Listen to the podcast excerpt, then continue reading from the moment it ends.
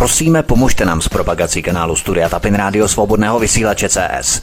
Pokud se vám tento nebo jiné pořady na tomto kanále líbí, klikněte na vaší obrazovce na tlačítko s nápisem Sdílet a vyberte sociální síť, na kterou pořád sdílíte. Jde o pouhých pár desítek sekund vašeho času. Děkujeme. Příjemný, krásný, dobrý večer, dámy a pánové, milí posluchači od mikrofonu svobodného vysílače nebo na kanále Odyssey. Jako vždy vás zdraví vítek, vítejte při poslechu druhé epizody dvojdílného cyklu Arnon Milchan, filmový producent a izraelský agent. Stručně schrnu, co jsme slyšeli v první epizodě o Arnonu Milchanovi. Po předmluvě o tom, kdo vlastně byl Arnon Milchan, jsem začal jeho dětstvím a dospíváním. Pokračoval jsem vojenskou službou a návratem do Izraele. Firma jeho otce na výrobu hnojiv přešla po otcově smrti do Arnonových rukou.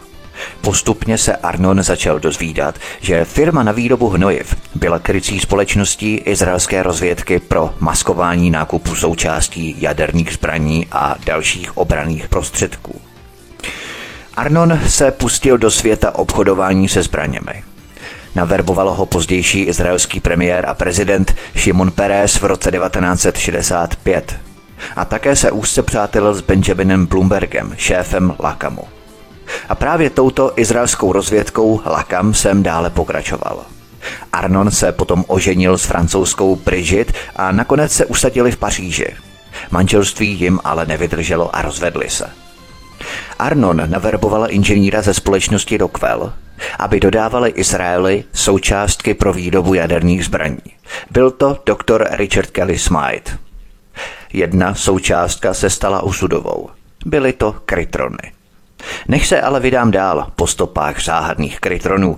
Zaměříme náš pohled na Hollywood. Právě to je další mezistanice příběhu Arnona Milchana. Arnon Milchan fušuje do filmů. Arnon potřeboval novou hračku, která by ho zaujala. Uvědomil si, že je nyní dostatečně finančně zajištěný, aby mohl trochu riskovat mimo svou komfortní zónu. A tak začal uskutečňovat svou celoživotní představu, že se zapojí do zábavy a filmové tvorby. Vždycky miloval film a zbožňoval herce, které výdal na plátně. Obdivoval scénáristy, kteří vytvářeli a strukturovali příběhy – a také režiséry, kteří dokázali celý projekt nějakým způsobem skoordinovat a zorganizovat. Fascinovaly ho tvůrčí a logistické síly, které se zbíhají, aby vznikl úspěšný film a fascinoval ho také filmový biznis. Zpočátku začal naštěvovat filmové scény a pozorovat jejich průběh. Jeho dcera Elinor vzpomíná, jak jejich otec během svých náštěv sedával s dětmi a nekonečně dlouho sledoval filmy. V roce 1976 Milchan poprvé investoval do západního průmyslu. Dveře mu otevřel producent Elliot Kessner, který rychle rozpoznal finanční potenciál milionáře s mladickým nadšením pro okouzlující průmysl.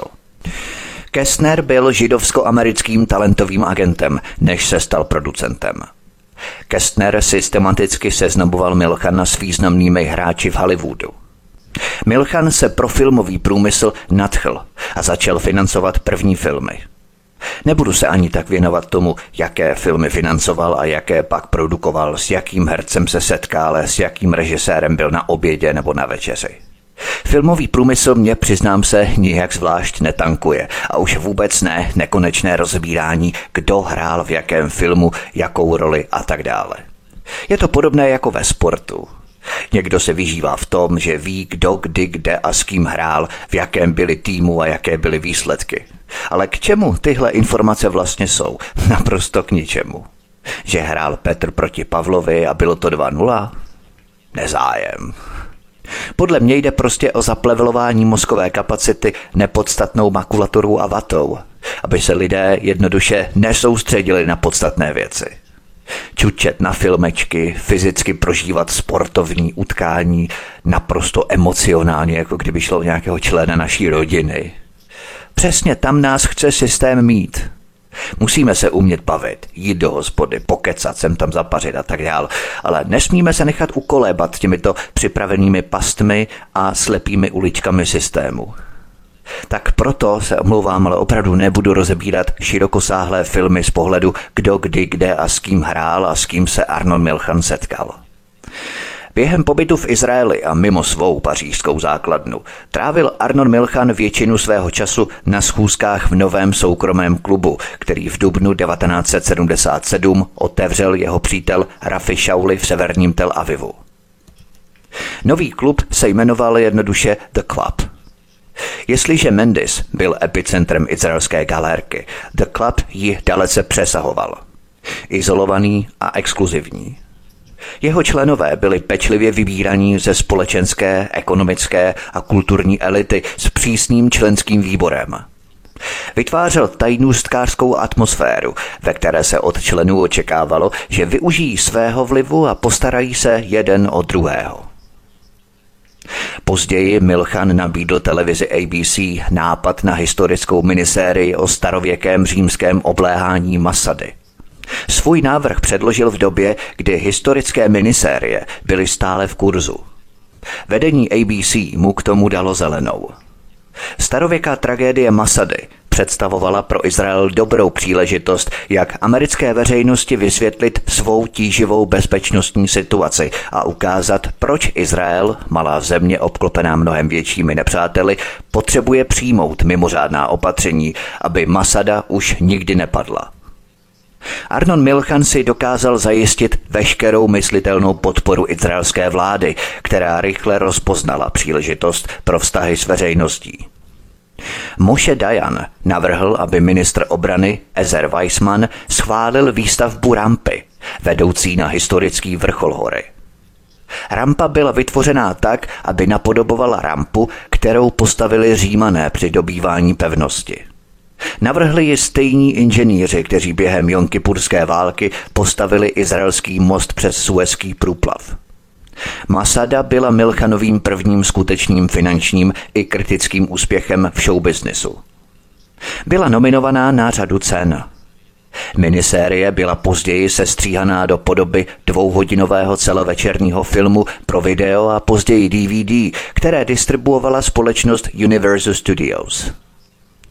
Jedním z Milchanových nejbližších přátel je polský režisér Roman Polanský který režíroval takové slavné filmy jako Rosemary má děťátko nebo Čínská čtvrť.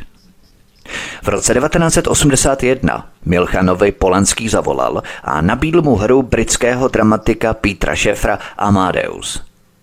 Polanský chtěl tuto hru uvést ve své rodné zemi, v Polsku, v době vrcholícího hnutí Solidarita a masivních politických nepokojů jako vyjádření podpory. Milchan se rozhodl film financovat. Arnon se rozhodl věnovat veškerý výtěžek projektu Hnutí Solidarita na nákup všeho, co potřebovali k podpoře revoluce.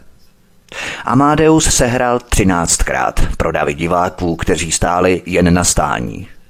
Při každém představení se před divadlem tvořily dlouhé fronty, jestli se náhodou neuvolnily nějaké vstupenky. Jeden z předních polských herců a režisérů, Tadeusz Lomnický, označil představení za kulturní převrat. Když byl někdejší vůdce Solidarity Lech Valenca v prosinci 1989 zvolený prezidentem země, jedním z jeho prvních činů bylo pozvání Arnona Milchana do Polska, aby uctil jeho zásluhy o solidaritu. Polanský popisuje Milchana jako tvrdého obchodníka, který drží slovo a je disciplinovaný. Režisér je pochopitelně věrný Milchanovi, který stál při něm v době, kdy se zdálo, že se jeho kariéra neobnoví. A od dob Amádea zůstali oba blízkými přáteli. Milchan dostal nabídku natočit hru Amadeus jako celovečerní film. Zvažoval ji maximálně několik minut, než ji odmítl. Do filmové podoby se to nedá dobře převést, tvrdil sebevědomě a milně – Dokonce se snažil přesvědčit režiséra Miloše Firmana, aby se filmové verzi vyhnul. To nakonec Formanovi přineslo v roce 1984 Oscara za nejlepší režii. Arnon Milchan také financoval film Tenkrát v Americe, v hlavní roli s Robertem De Niro, který se stal nejúspěšnějším filmem té doby. Arnonovo přátelství se samotářským Robertem De Nirem zůstalo blízké dodnes – Dalším blízkým přítelem, kterého Arnon v tomto období získal, byl kanadský premiér Pierre Trudeau. Otec pozdějšího premiéra Justina Trudeau. Milchan a Trudeau zjistili, že mají mnoho společného.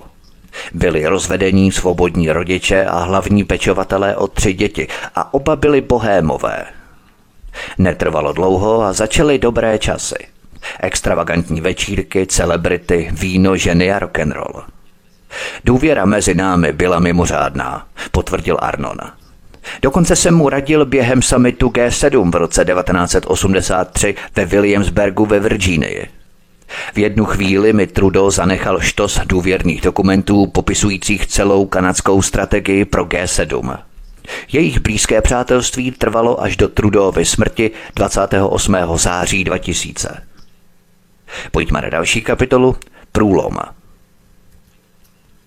Krytron, ta malá elektronická trubička, která zároveň slouží jako nejúčinnější zařízení pro spuštění jaderného výbuchu, se vrátil v roce 1979. Ocitl se na konci dlouhého seznamu citlivých položek, které Dvora Ben Jicchaková poslala v zakódované podobě přímo doktoru Smajtovi do společnosti Milko. Šéf Lakamu, Benjamin Bloomberg, měl zřejmě pocit, že už uplynulo dost času na to, aby stálo za to zkusit to ještě jednou. Na místo objednání velkého množství se doktor Smite pokusí o několik dodávek pouhých 30 až 40 krytronů. Tyto zásilky krytronů měly být odeslané společnosti Heli Trading Limited, ceřené společnosti Milchan Bros, která se primárně používala pro obchody s vrtulníky. Konečný uživatel byl opět uvedený jako Rehovod Instruments Limited. Jednalo se celkem o 13 zásilek v celkovém počtu nejméně 810 jaderných spouštěčů krytronů, které společnost Milko posílala každých několik měsíců v letech 1979 až 82. V té době, v roce 1981, se Benjamin Bloomberg konečně setkal se svým protějškem Arielem Sharonem, který byl jmenovaný novým izraelským ministrem obrany. Ariel Sharon se nakonec rozhodl nahradit Benjamina Bloomberga svým dlouholetým blízkým přítelem a bývalým šéfem Mossadu Rafi Aitanem. Ten považoval funkci šéfa Lakamu za jednu z nejdůležitějších pozic v rozsáhlé izraelské obrané mašinérie. 55-letý Rafi Aitan měl za sebou dlouhou kariéru v Mossadu. Právě Rafi Aitan osobně velel jednotce, která v Argentině dopadla Adolfa Eichmana. S Milchanem se dobře znal a byl si dobře vědom jeho aktivit ve prospěch Lakamu. Během několika dní po převzetí velení Lakamu pozval Milchana do své kanceláře k rozhovoru. Nebylo třeba žádných formalit. Krátce na to obdržel Richard Kelly Smythe 14. objednávku krytronů od společnosti Heli Trading Limited. 14. zásilka krytronů ale byla jiná. Tentokrát, když zboží dorazilo do společnosti Milko od massachusettského výrobce GENG, bylo na krabici jasně uvedeno. Upozornění. Vývoz tohoto výrobku vyžaduje vývozní licenci na munici. Toto označení bylo součástí rozsáhlejší kampaně, která měla v Americe zpřísnit vývoz zboží dvojího užití s jaderním využitím. Doktor Smite ale přesto zásilku odeslal obvyklou metodou. Jenže nastal obrovský průlom. Počítače s tajnými daty někdo z budovy společnosti Milko odnesl. Doktor Smite zavolal na policejní oddělení Huntington Beach a FBI a vloupání nahlásil – Policie se objevila během několika minut a vyplnila hlášení o trestném činu. Rychle zjistili, že zloděj se do budovy dostal střešním oknem, když se spouštěl polaně. Nevypadalo to na profesionální práci, určil detektiv. Pak požádal Smajta, aby mu dal seznam všech současných i bývalých zaměstnanců. Podle policejní zprávy Smite oznámil, že zmizelo vybavení v hodnotě přibližně 50 tisíc dolarů. Následujícího dne se dostavil agent FBI, aby Smajta vyslechl, především proto, aby zjistil podrobnosti o vloupání, určil stupeň citlivosti chybějících předmětů a vyslechl si od Smajta, zda netuší, kdo by zatím vším mohl stát. Smite popsal svůj poslední rozhovor s Milchanem. Aby si kryl záda, rozhodl se víc pravdou ven a přiznat své znepokojení ohledně krytronů. Smite byl požádaný, aby vyjmenoval všechny možné podezřelé. Na tento seznam napsal i jméno Arnon Milchan. Po výslechu FBI Smite Milchanovi několikrát volal, ale podařilo se mu dovolat pouze jeho asistence. Dvora Ben Jitzchaková dostala od nového šéfa Lakamu, Rafiho Aitana, pokyn, aby se s Mitem udržovala pozitivní vztah. Jednoduše proto, aby Izrael mohl nadále získávat aktuální informace. Rafi Aitan pak Arnona Milchana požádal, aby se vyhýbal veškerým dalším kontaktům se Smitem, kterého označil za nejslabší článek řetězu. To byl v podstatě konec 13-letého působení společnosti Milko jako produktivní operace Lakamu. Bylo na čase zavřít krám a přejít k dalším výzvám. Rafi Aitan řekl Arnonu Milchanovi, že si nemohou dovolit být v těchto záležitostech sentimentální. Možná si pamatujete na můj dvoudílný pořad o Jonathanu Polardovi, největším izraelském agentovi v Americe. Právě jeho také řídil zmíněný Rafi Aitan. FBI a policejní oddělení v Huntington Beach postupovali v případu neobvykle rychle. Během dvou měsíců zatkli podezřelého nezletilého mladíka, který dočasně pracoval ve skladu firmy Milko. Když policie provedla razy v jeho domě u rodičů, našla garáž plnou kradeného zboží, včetně chybějících věcí od společnosti Milko. Smajtovi se velmi ulevilo. Jeho žena Emílie byla požádaná, aby si přišla do policejního skladu v Huntington Beach pro ukradené věci. Po příjezdu k Emílii přistoupil muž v tmavém obleku. To je tady vaše vybavení? zeptal se. Když potvrdila, že ano, vytáhl odznak, kterým se identifikoval jako americký celní agent a požádal o rozhovor s prezidentem společnosti. V následujících týdnech navštívil americký celní agent kancelář společnosti Milko několikrát, někdy i bez ohlášení, aby si promluvil s Richardem Kelly Smitem. Zpočátku Smite projevoval ochotu spolupracovat a rozhovory byly mírné a mírně zvídavé. Pomalu, jak dny ubíhaly, se přátelské otázky měnily ve stále důraznější, až začaly připomínat výslech. Tok peněz ze zakázek se prudce snížil.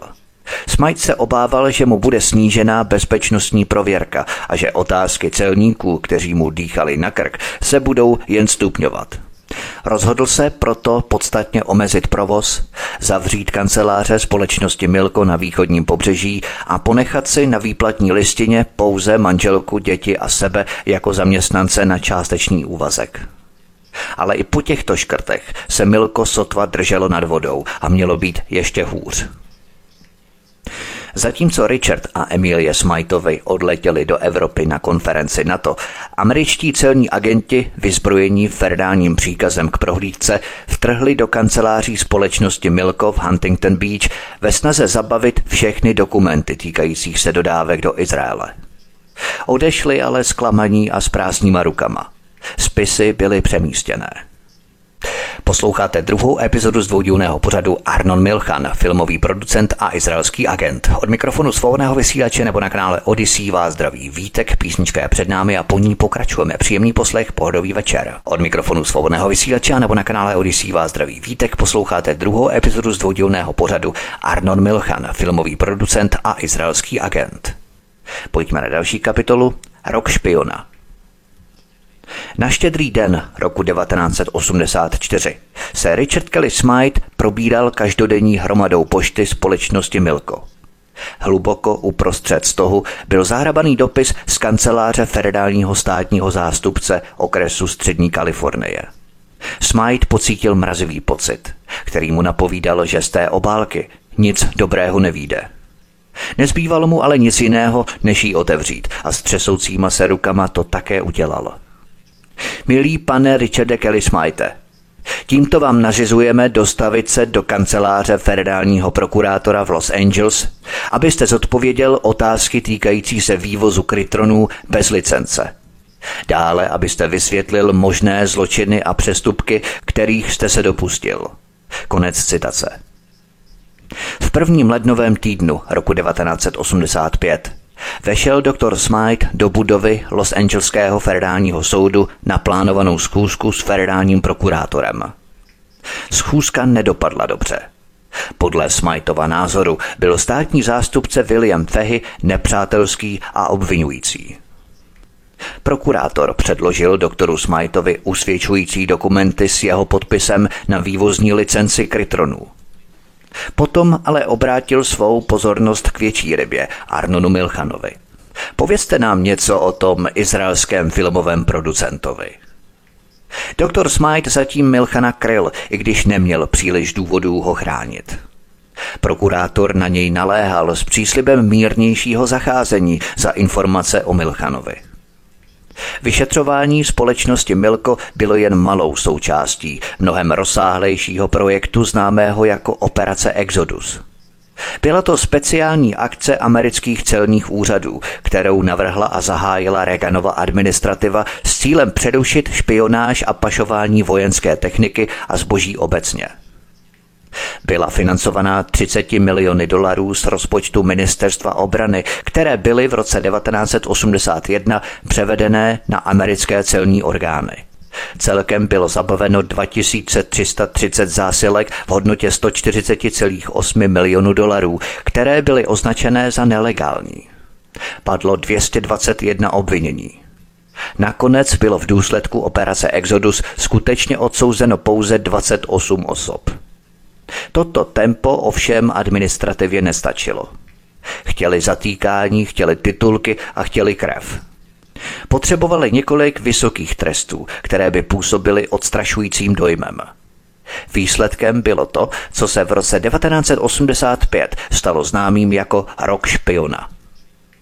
V roce 1985 došlo k odhalení celkem osmi agentů v Americe, kteří prováděli citlivou špionáž.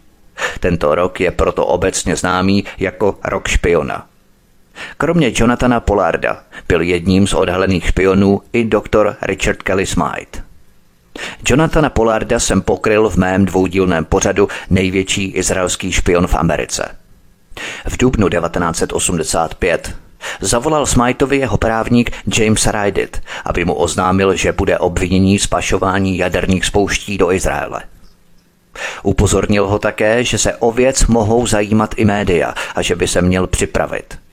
Smajta ta vyhlídka vyděsila. Obvinění padlo právě v době, kdy měl s celou rodinou v plánu odjet na dlouhou plánovanou dovolenou do Izraele.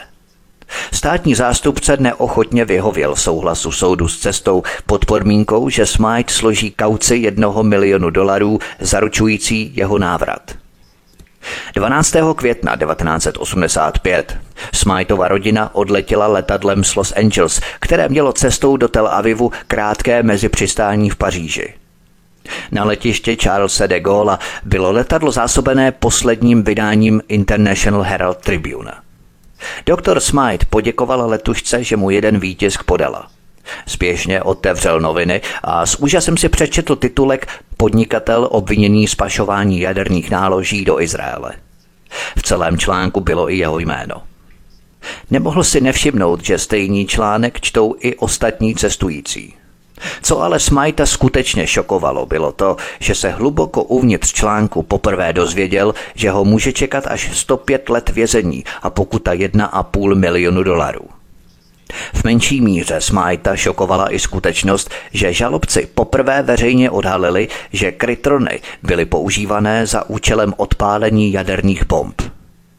Smajtovi přiletěli do Izraele jako turisté. Na letišti je tentokrát nečekalo žádné zvláštní zacházení. Stáli v dlouhých frontách jako všichni ostatní. Potom, co prošli pasovou a silní kontrolou, se taxíkem dopravili do Tel Avivského hotelu Hilton – Smite nebyl jediný, kdo kvůli náhlé publicitě spanikařil. Podobné články se objevily v novinách po celé Americe, Evropě i po celém světě. Dostalo se jim plné pozornosti Milchana, izraelského ministerstva obrany, ministerstva zahraničních věcí i samotného premiéra Šimona Peréze.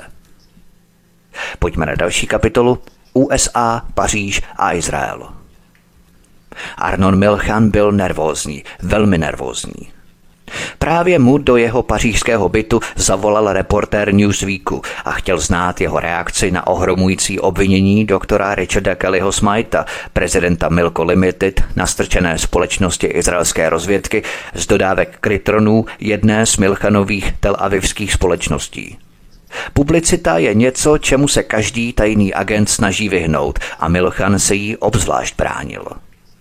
V následujících dnech noviny po celém světě informovaly o tom, že krytrony byly použité jako sofistikované spouštěče pro detonaci jaderných bomb. Krytrony skutečně existovaly už od konce 30. let. Ovšem skutečnost, že byly mimo jiné primárním mechanismem pro spouštění jaderných zbraní, byla až do onoho květnového dne roku 1985 široké veřejnosti neznámá. Mediální analytici předpovídali vážné důsledky pro americko-izraelské vztahy. Celkem si Milchanova společnost Heli Trading Limited objednala 810 krytronů, které Richard Kelly Smythe odeslal bez patřičné licence ministerstva zahraničí na vývoz munice. Nyní se do celé věci vložila americká celní zpráva a FBI a rozpoutalo se peklo. Celá operace Milko byla ohrožená. Po krátkém rozhovoru s reportérem Newsweeku si Arnon Milchan zamluvil první volný let do Tel Avivu. Tady během několika hodin před jeho budovou tábořili televizní štáby a fotografové a telefon zvonil jako o život. Toho všeho si nevšímal. Arnon Milchan se ani neobtěžoval předložit tuto záležitost svým nadřízeným vlakamu, přísně tajné agentuře v rámci sofistikované izraelské spravodajské sítě, o které Spojené státy v té době nevěděly. Rychle se oblékl do teplákové soupravy a vyšel z budovy v naději, že ho nikdo z reportérů nepozná. Konec konců nebyl známou veřejnou osobností a na veřejnosti dosud kolovalo jenom málo jeho snímků, pokud vůbec nějaké. Novináři ho skutečně nepoznali. Arnon Milchan klidně nasedl do auta a odjel přímo do Jeruzaléma na soukromou schůzku se svým blízkým přítelem a mentorem, tehdejším izraelským premiérem Šibonem Perezem. Den poté, 13. května 1985, si tři dobře informovaní zástupci izraelského ministerstva obrany a ministerstva zahraničních věcí domluvili schůzku na vysoké úrovni se svými americkými protějšky v Tel Avivu. Izraelci nabídli Američanům dokument, ve kterém se uvádí, že krytrony dovezené společností Heli Trading Limited byly použité k jiným účelům. Jednání mezi oběma zeměmi trvala několik dní. Ironií osudu je, že Smythovi v době těchto jednání pobývali v Izraeli a ubytovali se v hotelu Hilton, který se nacházel v sousedství amerického velvyslanectví. V květnu 1985 přijal izraelský premiér Šimon Peres přísně tajnou náštěvu Michaela Ledína, který byl na misi Roberta McFarlena, poradce prezidenta Reagana pro národní bezpečnost. Došlo tam k řadě výměny informací a dokumentů. Součástí bylo i vysekání Milchana z průšvihu. Mimochodem, vzpomínáte si na Michaela Ledína z mého šestidílného cyklu Nesvatá aliance mezi Vatikánem, mafií a CIA? Michael Ledín byl jedním z těch, kteří se podíleli na přípravě atentátu na papeže Jana Pavla II. v součinnosti s tureckými šedými vlky. Je to přesně ten samý Michael Ledín. Pokud máte zájem o podrobnosti o pokusu na atentát na papeže, pokryl jsem to v pátém díle tohoto cyklu Nesvaté aliance. Na těchto organizovaných skupinách rozvědek je úžasné to, že počase zjistíte, jak se na těch největších prasárnách podílejí pořád ti samí lidé. Pak už jenom doplňujete jména, vazby, souvislosti a události. Tohohle jsem viděl tam, tam toho zase někde jinde a celé vám to postupně zapadá do skvělé mozaiky.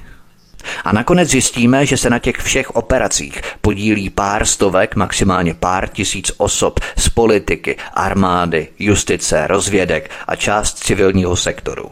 Pořád se tam točí víceméně ti samí lidé. Generace se samozřejmě s narůstajícím věkem obměňují. Přesně, jak jsem to popisoval v mém nedávném cyklu Průvodce pandemickou galaxií. Když pokopíme základní strukturu a síťování těchto organizací, je už pak jednodušší dosazovat figurky a pak ověřovat, jestli je to skutečně tak. Jednoduše lépe se nám předvídá a predikuje. Pojďme na další kapitolu Smajtovi útěk do Švýcarska. V srpnu 1985 Jen pár dní před začátkem soudu učinili Smite a jeho žena osudové a konečné rozhodnutí. Od posledního setkání v Tel Avivu o tom doktor Smite přemýšlel a připravoval se na to. Několik dní před soudním přelíčením oznámili svým dětem, že odjíždějí na ostrov Katalina, aby si odpočinuli a zrelaxovali se před stresujícím soudním přelíčením, které mělo začít. Veškerý majetek v Americe nechali svým dětem, aby se o něj postarali. Vzali si peníze společnosti Milko ve výši 15 tisíc dolarů. Doktor Smite si obarvil své šedivé vlasy úplně na černo. Zbalili si nejnutnější věci a nervózně vyrazili z garáže. Zmocňoval se jich hluboký strach a paranoja, že by mohli být sledovaní. Asi 20 minut jeli náhodně, měnili jízdní pruhy, rychle odbočovali a objížděli, aby se třásli potenciální pronásledovatelé. Když se ujistili, že ji nikdo nesleduje, napojili se na dálnici 405 směrem na sever a sjeli s ní na Century Boulevard směrem k mezinárodnímu letišti v Los Angeles. Auto nechali na parkovišti před novým mezinárodním terminálem Bradley. Klíčky nechali v zapalování. K přepážce s letenkami dorazili asi 40 minut před odletem. Odbavili se a zaplatili letenky v hotovosti. Let byl pohodlný.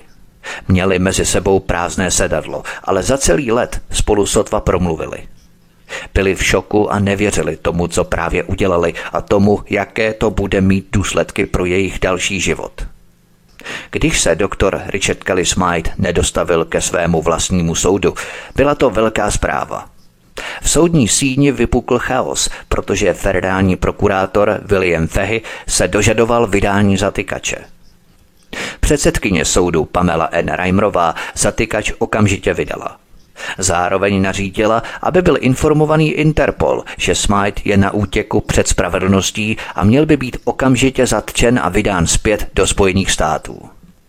Zatímco se všechno tohle dělo, Richard a Emilie Smitovi byli bezpečně mimo zemi. V průběhu let mnozí novináři a odborníci spekulovali nad tím, že Smitovi uprchli do Izraele a skrývají se ve městě severně od Tel Avivu, kde má Arnon Milchan dům. Jiní se domnívali, že jako zkušený námořník uprchl na plachetnici do Mexika a odtud do Evropy. Další zvěsti naznačovali, že byl odstraněný Mosadem. Po příletu do německého Frankfurtu a odbavení letadla manželé Smajtovi narazili na první překážku – německou pasovou kontrolu. Agent pomalu otevřel pas jistého doktora Johna Schillera – Prohlédl si fotografii a podrobné informace. Všechno odpovídalo skutečnosti. Dal do pasu razítko a řekl vítejte v Německu a vrátil ho zpět. Doktor Smite prošel první z mnoha nadcházejících zkoušek. Po přenocování ve Frankfurtu si Smitovi pronajeli auto a vydali se na dlouhou cestu nádhernou krajinou do svého původního cíle, kde se hodlali ukrýt a přemýšlet, jak prožít zbytek života. Doktor John Schiller, tedy doktor Richard Kelly Smite a Emilie, dorazili do svého dočasného rodného města Curychu a cestovali pod novou identitou. Věděli, že se budou po zbytek života skrývat a utíkat. Plánovali, jak z nejisté situace vytěžit co nejvíc. Věděli, že pokud Izraelci kauzu zvládnou, budou mít dostatek prostředků na skromný, ale pohodlný životní styl – Nejdřív museli v centru města najít Union Bank of Switzerland, kde by si otevřeli účet.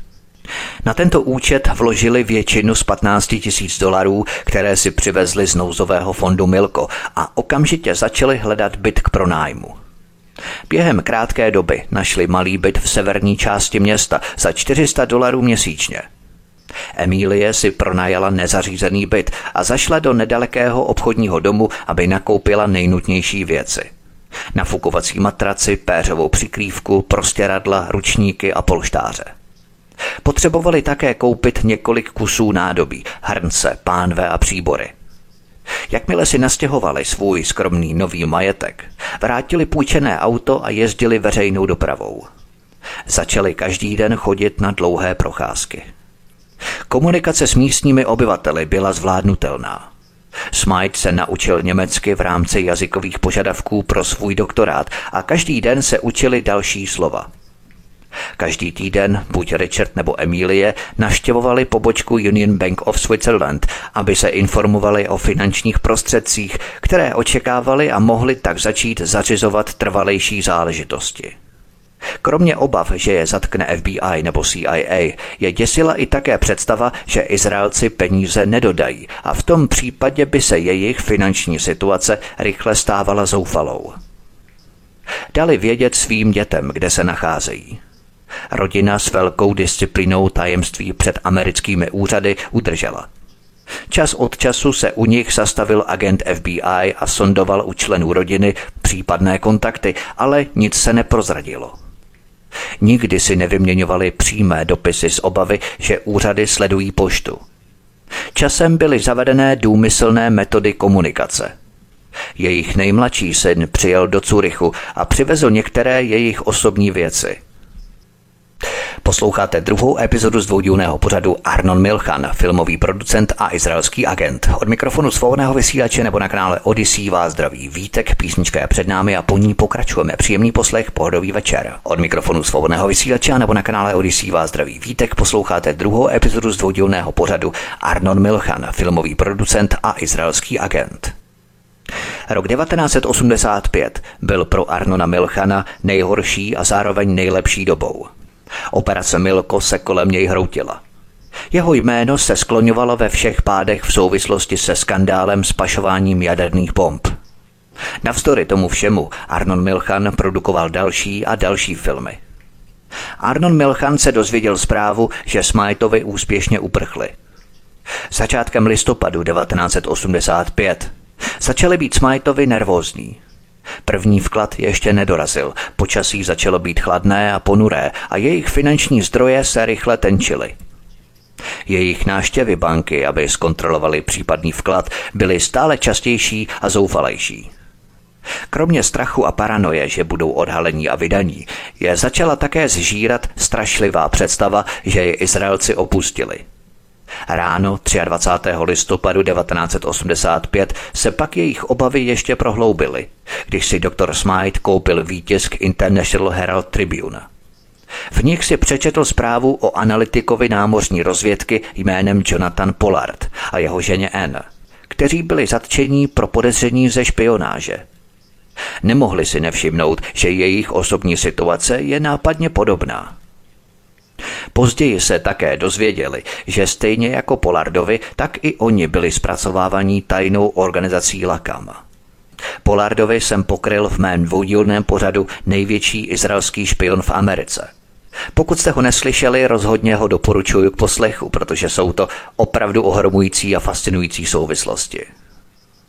A právě proto se Smajtovi tak báli, že je Izraelci hodí přes palubu, stejně jako Polardovi – Jenže naštěstí pro Smajtovi si Izrael v té chvíli nemohl dovolit další vysoce sledovaný případ v Americe. Richard a Emilie Smajtovi museli být v rámci izraelských národních zájmů ukrytí a dobře chránění. Během několika dní po Polardově zatčení byla na Schillerovo, tedy Smajtovo konto, poukázaná značná částka. Zaplavil je pocit radosti a úlevy. Nebyli v tom sami. Izraelci jim vyšli vstříc. Nešlo ale jen o peníze. Dostali také zprávu, že je čeká trvalejší uspořádání. Pojďme na další kapitolu. Smajtovi útěk do Španělska. Richard a Emilie Smajtovi se začali připravovat na dlouhou cestu do své konečné destinace.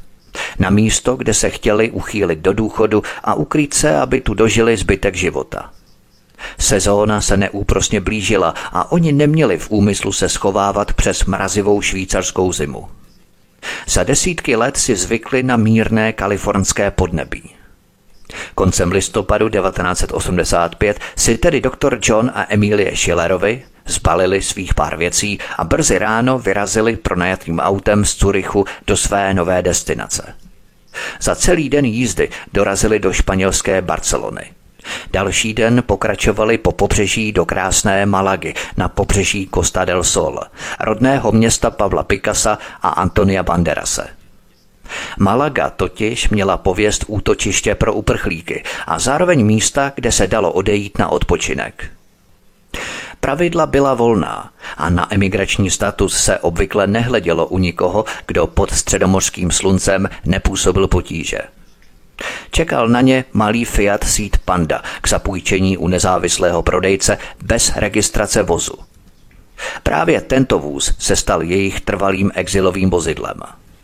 Potom odjeli do nového domova. Byli nadšení tím, co našli. Byt se nacházel v luxusní zalesněné části města, daleko na západ od přístavu v Malaze. Jen půl bloku od krásné středomorské pláže a krásné promenády lemované restauracemi a obchody, která se táhla podél pláže a byla ideální pro jejich každodenní procházky. Když se jich domácí, který je očekával, zeptal, jak dlouho hodlají v bytě zůstat, stará paní z potěšení uslyšela slovo navždy. V nedaleké pobočce Banko Bilbao si pak otevřeli bankovní účet na jméno Schiller. Mohli tak převádět peníze tam a zpět na svůj účet Union Bank of Switzerland ve Švýcarsku. Manželé Smajtovi se rychle adaptovali na nové vhodné prostředí. Jak se dny měnily v týdny a týdny v měsíce, extrémní strach, který je svíral, se postupně začal vytrácet. Začal se jim vracet pocit bezpečí a dokonce i normálnosti. Uvědomili si, že nejsou sledovaní. Byli sice důležitými uprchlíky, ale ne až tak důležitými. Doktor Richard Kelly Smythe později popsal, jak se jejich život v Malaze proměnil v příjemný středomořský svět snů. Byl vybavený vším, co si mohli přát a co mohli potřebovat – včetně stolu pro 12 osob, nádherných koberců a velkých originálních olejomaleb v celém bytě. V okolí rostly vzrostlé stromy, které jim poskytovaly dostatek stínu a mírný středomořský vánek je ochlazovalo. Nakonec si začali hledat nové přátele – Zjistili, že v Malaze žije početná anglická komunita, která vytvořila klub, který se schází každé pondělí večer v místní restauraci na pláži, asi kilometr od jejich bytu. Zúčastnili se prvního setkání a líbilo se jim, s jakými lidmi se setkali. Vstoupili do klubu a časem se stali jeho velmi aktivními členy. Emílie se stala tajemnicí klubu, odpovědnou za vydávání měsíčního zpravodaje a John Schiller, tedy Richard Kelly Smythe, se stal viceprezidentem klubu. Jak John, tak Emílie byli poměrně zdatní ve španělštině, ale během několika měsíců ji ovládali téměř plyně. Časem téměř zapomněli, že jsou vysoce postavenými uprchlíky hledanými v mezinárodně proslulém případu. Dokonce se účastnili sčítání lidu v Malaze a volili v komunálních volbách v Malaze. Podle Smajtových s nimi Milchanova asistentka Dvora Ben udržovala pravidelnou komunikaci po telefonu a faxem. Nakonec s nástupem éry internetu si Smajtovi pořídili počítač a začali komunikovat prostřednictvím e-mailů. Pojďme na další kapitolu Zatčení po 16 letech. Zatímco doktor Richard Kelly Smythe byl bezpečně ukrytý ve Španělsku daleko od dosahu federálních prokurátorů, Arnold Milchan se mohl volně věnovat svým velkým hollywoodským snům. Richard a Emilie Smythovi ze svého vzdáleného exilu sledovali Milchanovu hollywoodskou kariéru.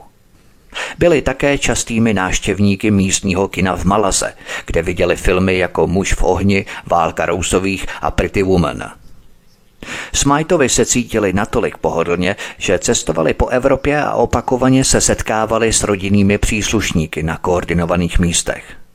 Při jedné příležitosti se vydali do nového Euro Disney u Paříže, aby strávili čas se svými vnoučaty.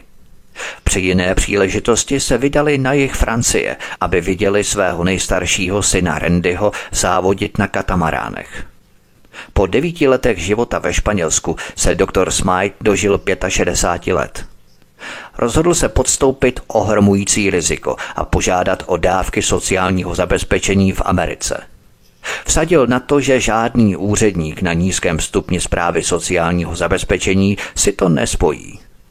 Zavolal na americké velvyslanectví v Madridu, sdělil jim své skutečné jméno a číslo sociálního pojištění a požádal o zasílání měsíčních plateb na jejich účet v Banco Bilbao v Malaze.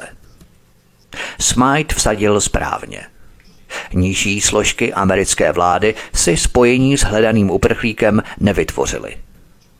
Pokračovali tak v zasílání plateb ve výši 1600 dolarů každý měsíc na tento účet. Bylo to bezostyšné a nezodpovědné riziko, které se zřejmě vyplatilo. O rok později také Emílie dovršila 65 let. Měla také nárok na manželský příspěvek ve výši 400 dolarů měsíčně. I její splátky byly schválené.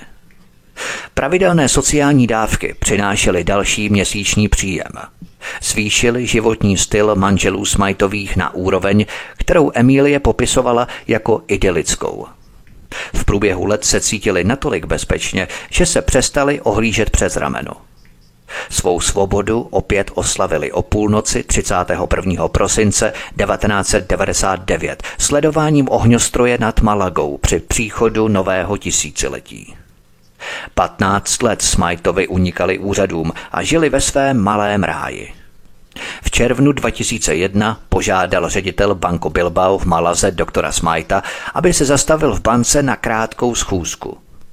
Manažer se omluvil a oznámil doktoru Smajtovi, že aby mohl nadále používat účet, bude muset získat povolení pro nerezidenty. Předal Smajtovi kopii formuláře, který bude muset vyplnit a odnést na policejní stanici v Malaze, aby si nechal dát razítko. Popsal to jako pouhou rutinní byrokratickou proceduru. Smite si stěžoval, že účet mohl bez problému používat celé roky, tak proč ty potíže teď? Ředitel banky jen pokrčil rameny, jako by chtěl vyjádřit, že i jemu to připadá směšné, ale že musí dodržovat proceduru.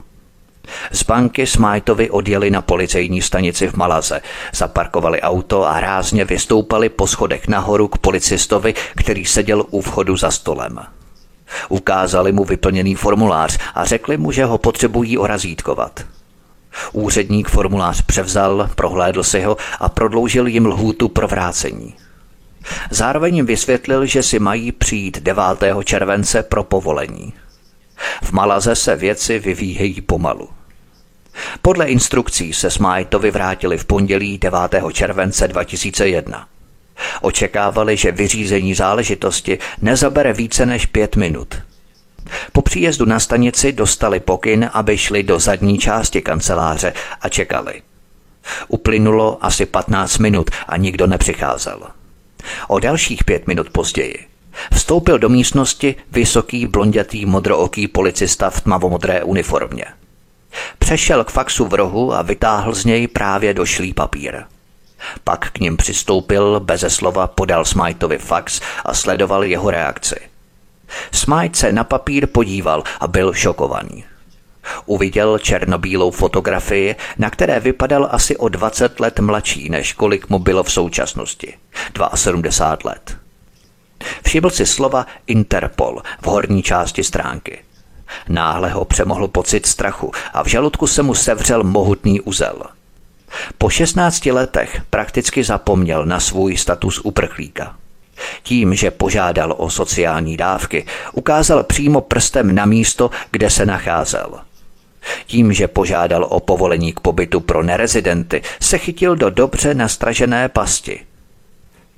Došel přímo na policejní stanici a prozradil se. Na vysoce inteligentního člověka to bylo nepředstavitelně hloupé. Po chvíli, která mu musela připadat jako věčnost, se policista zeptal, jste to vy? Ano, odpověděl. Smite byl ohromený, ale potvrdil, že je to skutečně on. Policista se potom otočil k Emílii a řekl, dobře, teď můžete odejít, tohoto muže zatýkám. Emílie ztratila řeč a okamžitě zbledla. Policista začal jejímu manželovi nasazovat pouta. Smite vysvětlil, že potřebuje dát Emílii klíčky od auta, aby mohla jet domů. Natáhl ruku z klíčky od auta a Emílie se chopila klíčku i jeho ruky. Policista mu ruku odtáhl za jeho záda a pevně mu nasadil pouta na zápěstí. Žádné obětí, žádné polipky. Emílie stála uprostřed místnosti v naprostém šoku, když jejího manžela, se kterým žila téměř 50 let, rychle odváděli z dohledu. V tu chvíli si to neuvědomovali, ale bylo to naposledy, co jí Smite na dlouhá léta viděl jako svobodný muž. Smajta strčili do betonové cely bez oken s vyvýšenou cementovou plochou, která sloužila jako postel se dvěma špinavými dekami. Záchod byl na konci chodby a představoval prostou díru v podlaze.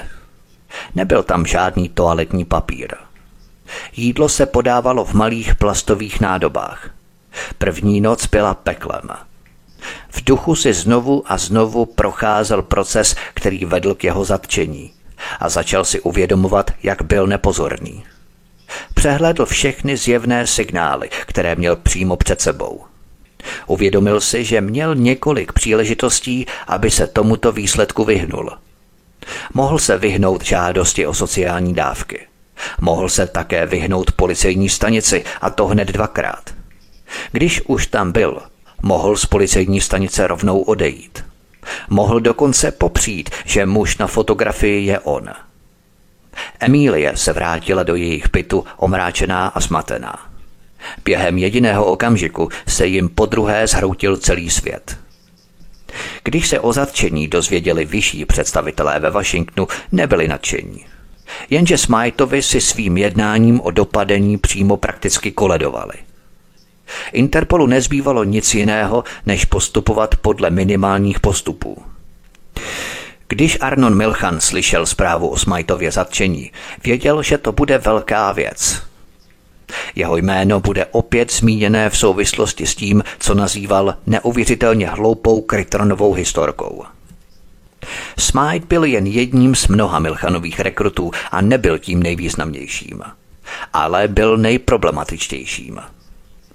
Následujícího dne byl Smite předvedený před soudce, který nařídil, aby byl držený ve vazbě.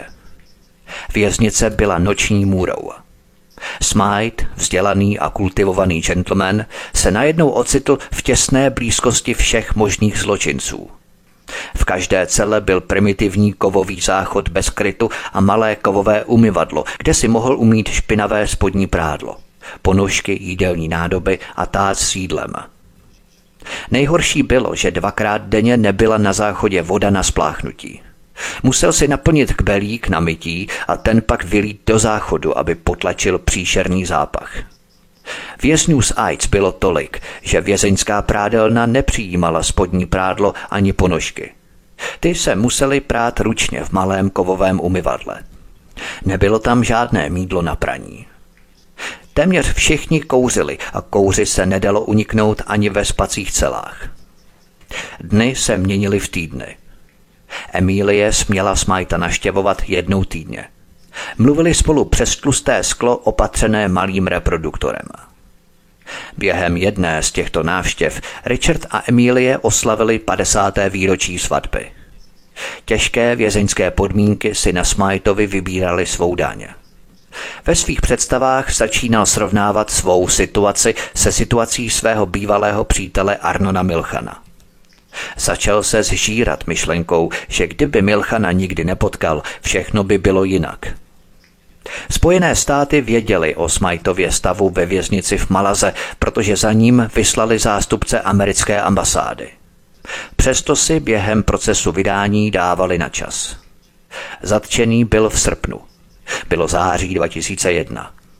Každý den byl pro doktora Smajta noční můrou. Na vězeňské ošetřovně sledoval náraz druhého letadla do New Yorkských dvojčat a dalšího do Pentagonu. Vzpomněl si, jak sám chodil po stejných chodbách Pentagonu jako vážený člen vědeckého poradního sboru.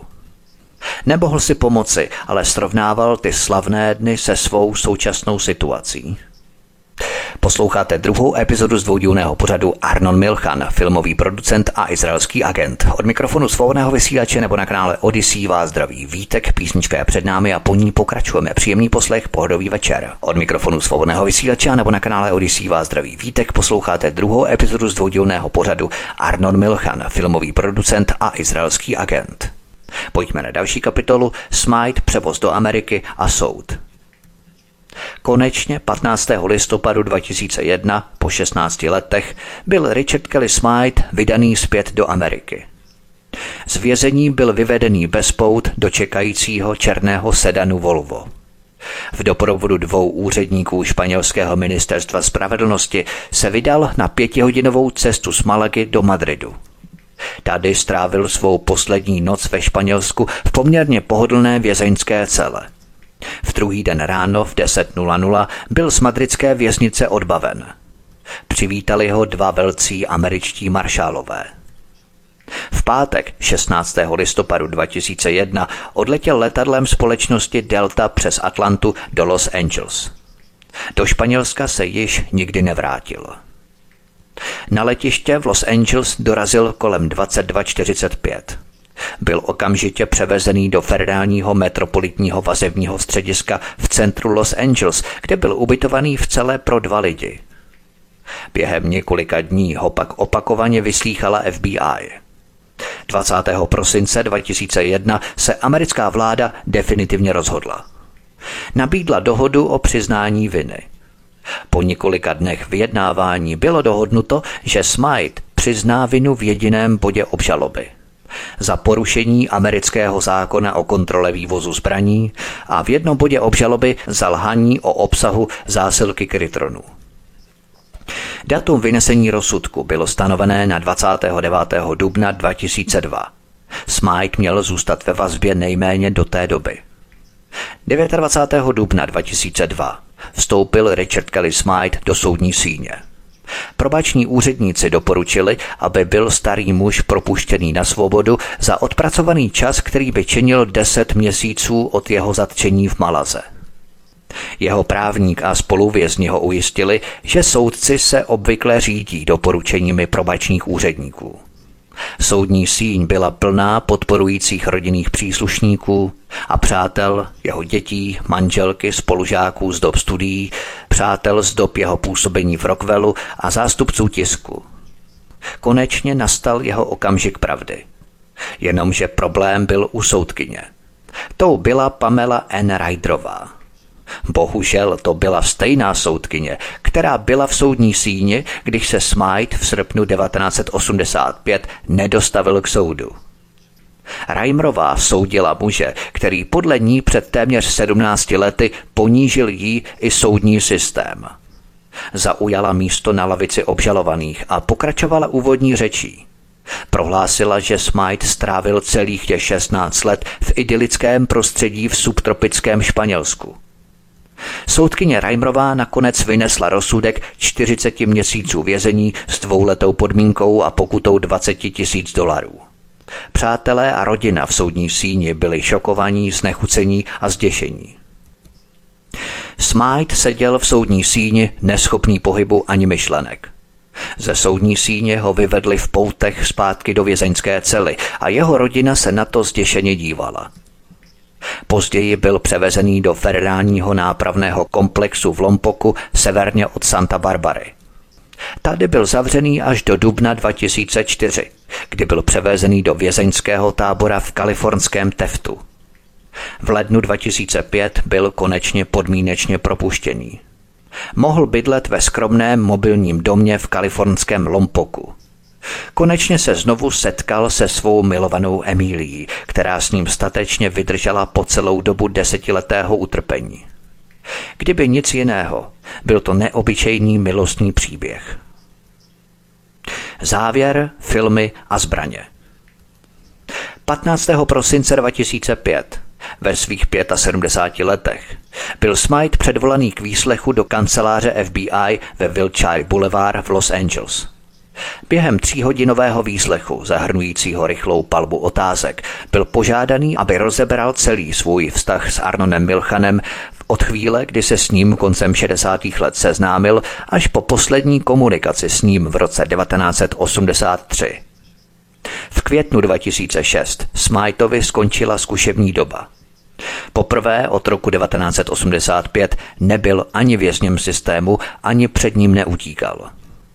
Jeho propuštěním sága o společnosti Milko definitivně skončila. Arnon Milchan se opět vyhnul trestu. V 90. letech, kdy se tohle všechno odehrávalo, Arnon Milchan uskutečnil jeden z nejúspěšnějších běhů v dějinách Hollywoodu. Mezi lety 1985 až 2001 Arnon Milchan vyprodukoval celkem 66 filmů a ovlivnil americkou populární kulturu některým z největších trháků té doby. Po Pretty Woman se Arnold Milchan rychle stal jedním z nejžhavějších hollywoodských producentů. V roce 1991 se ve spolupráci s Warner Brothers zavázal k prodeji a distribuci 40 celovečerních filmů. Arnold Milchan ale také pokračoval ve svém původním povolání. Jedním z posledních známých obchodů s obranými systémy, které Milchan zprostředkoval, byl nákup šesti letounů pro elektronický boj v rámci transakce se státem Izrael. Byl to obchod v hodnotě 80 milionů dolarů v polovině 90. let. Arnold Milchan měl ale i řadu dalších vlivných přátel – Patřil k nim například mediální magnát Rupert Murdoch, tehdejší majitel News Corporation, mateřské společnosti 20th Century Fox. Právě s ním Milchan navázal další plodnou spolupráci. Milchanův dům v Malibu byl také místem, kde senátor Robert Kennedy přenocoval noc před svým zavražděním v hotelu Ambassador. Kennedy strávil den koupáním, vysedáváním na slunci, rozhovory s přáteli a spánkem. Uvolnil se natolik, že uvažoval o tom, že se nezúčastní vlastní předvolební oslavy. Navrhl proto, aby jeho rodina a přátelé sledovali výsledky primárek v televizi. Chtěl pozvat média, aby se k ním připojila – ale protože televizní stanice odmítly do Malibu odvést veškeré své vybavení, Kennedy neochotně souhlasil, že místo toho půjde do hotelu Ambassador, kde ho zastřelil palestinský přistěhovalec Sirham Sirham. Je téměř nemožné sledovat každou obchodní transakci, do které byl Arnon Milchan zapojený. V podnikání měl Milchan mimořádný instinkt – Například koupil za 250 milionů dolarů společnost Puma se sportovním oblečením, která se potácela na dně. Vášnivě jí prosazoval, dokud se jí konečně nezačalo dařit. Nakonec se jí zbavil na jejím vrcholu za skvělých 650 milionů dolarů. Od roku 2004 Arnon Milchan neustále stoupal v žebříčku nejbohatších lidí světa podle časopisu Forbes – Arnon Milchan má majetek rozptýlený po celém světě, v desítkách bank, který může daleko převyšovat jeho transparentní aktiva. Milchan měl například obří zemědělský projekt v Kazachstánu. Od roku 2000 časopis Los Angeles Business Journal každoročně hodnotí Milchana jako jednoho z 50 nejbohatších obyvatel Los Angeles. Vraťme se ale zpět tam, kde příběh Arnona Milchana začal, do Izraele – Kanceláře zakladatelské společnosti Milchan Bros, u které to všechno začalo, prošly v roce 2005 faceliftem. Šedivé chodby, které vedly do kanceláří, se otevřely do velkého moderního pracovního prostoru. Prostor je módně zařízený luxusním nábytkem a stoly z ušlechtilého italského dřeva. Stěny zdobí promítané proudící obrazy středomoří. Designéři se ale rozhodli ponechat na místě mnoho ocenění a vyznamenání, která pokrývá stěny obří zrekonstruované konferenční místnosti. V roce 2008 Milchan prodal svou společnost Milchan Bros bývalému agentovi Mossadu jménem Josi Majman. S příchodem nového tisíciletí Milchan zakoupil skromnou vinici a vybudoval malé vinařství Jonata – Nachází se poblíž městečka Santa Ines v Kalifornii, asi půl hodiny jízdy od mobilního domu Richarda Kellyho Smajta v Lompoku. Milchan se oficiálně vrátil jako rezident do Izraele. Izrael získal své jaderné zbraně díky tajnému úsilí mnoha lidí. Arnon Milchan byl jedním z těch nejzásadnějších. Pokud bychom si mohli představit jedinou nepostradatelnou osobu, která stála uprostřed všech tajných válek Izraele, nebyl by to nikdo jiný než tento hollywoodský producent. Arnon Milchan, který tráví svůj život plynulým pohybem mezi světem slávy a tajemstvím, fantazie a reality. Tajemstvím války a míru. To je všechno v rámci druhé epizody a celého pořadu, dvoudílného pořadu o Arnonu Milchanovi, filmovém producentovi z Hollywoodu a izraelském agentovi. Já věřím, že vás, milí posluchači, tento příběh zaujal natolik, že se rozhodnete ho sdílet, za což budu velmi rád. Sdílejte prosím tento i minulý díl, jakož ostatně i všechny mé pořady, pokud samozřejmě chcete, na sociální média. Rozposílávejte e-maily vašim přátelům, známým kamarádům, budu velmi rád.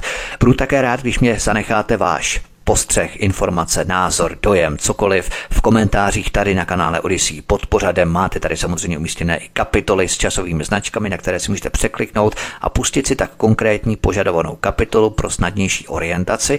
A budu také samozřejmě velmi rád, když se registrujete na kanál Odyssey kliknutím na tlačítko sdílet. To je velmi důležité, jako vždy říkám, sdílet, protože to vám zajistí, abyste nezmeškali ani další pořady na tomto kanále Studia Tapin Radio svobodného vysílače které pro vás chystám. Já se s vámi tedy loučím od mikrofonu svobodného vysílače nebo na kanále Odyssey vás zdraví vítek, přeju vám hezký zbytek dne a příště se s vámi opět u dalších pořadů těším na slyšenou. Prosíme, pomožte nám s propagací kanálu Studia Tapin Rádio Svobodného vysílače CS. Pokud se vám tento nebo jiné pořady na tomto kanále líbí, klikněte na vaší obrazovce na tlačítko s nápisem Sdílet a vyberte sociální síť, na kterou pořád sdílíte. Jde o pouhých pár desítek sekund vašeho času. Děkujeme.